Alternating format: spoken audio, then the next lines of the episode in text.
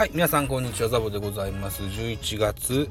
4日水曜日現在11時57分、お昼休みに入っております。この時間を利用しましてですね、ジャイアンツ情報のコーナーをやってみたいと思います。えー、本日のお題はですね、2020年ドラフト1位の平内選手について、えー、記事が上がってたので、えー、おしゃべりしてみたいと思います。よろしくお願いします。この平内選手はアジア大学に現在所属しております。昨日のゲームで先発をしました。7回を0風といった好成績を収めております。えー、被安打4、1フォアボール、7奪三振と、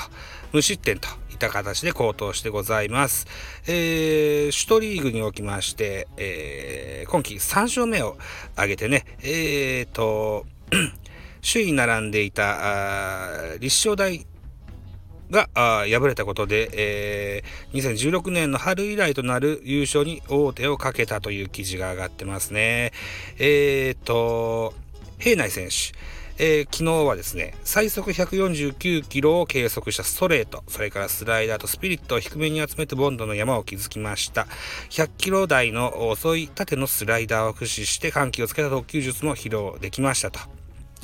えー、調子はあまり良くなかったですけど、失点しないことを課題にして投げましたと。いうコメントを平内選手残してございます。100球程度の交代をね、予定される中106球で、えー、7回まで投げ抜きました。えー、このドラフト1位、今年のドラフト10月26日ありましたけれども、このドラフトに関してですね、えー、こんな記事が上がってます。えー、アジア大学監督、生田勉監督がですね、えー、平内選手が高校時代から悩み続けておりました、有利軟骨、右肘にいたんですけれども、あったんですけども、これがね、えー、コロナ禍のこともあって、えー、手術をね、えー、監督が進めてくれたんですって。えー、平内選手はやっぱりピッチャーですのでね、肘にメスを入れるのはどうしてもこうはばかられる部分があるんですけれども、心も体も万全にしてプロのスカウトに見てもらおうじゃないかと。そのためには少しでも早く手術する必要があるよってね、生田監督が平内選手をこう、諭しましてね、えー、平内選手は3月25日にこの、えー、スクリーニング手術を受けました。5個のネズミを、の除去に成功しましてね、8月16、8月19日からオープン戦に、えー、実戦復帰をしておりますと。えー、この平内選手をチェックしておりました巨人の脇谷スカウト。脇谷って今スカウトやってるんですね。脇谷スカウトはね、春先はこれはドライチだなと思うほどではなかったけれども、手術をして一気に良くなったと振り返ったと。えー、アジア大学は8期ぶりにの優勝がかかる4日、本日ですね、道下投手なる可能性が浮上しておりますと。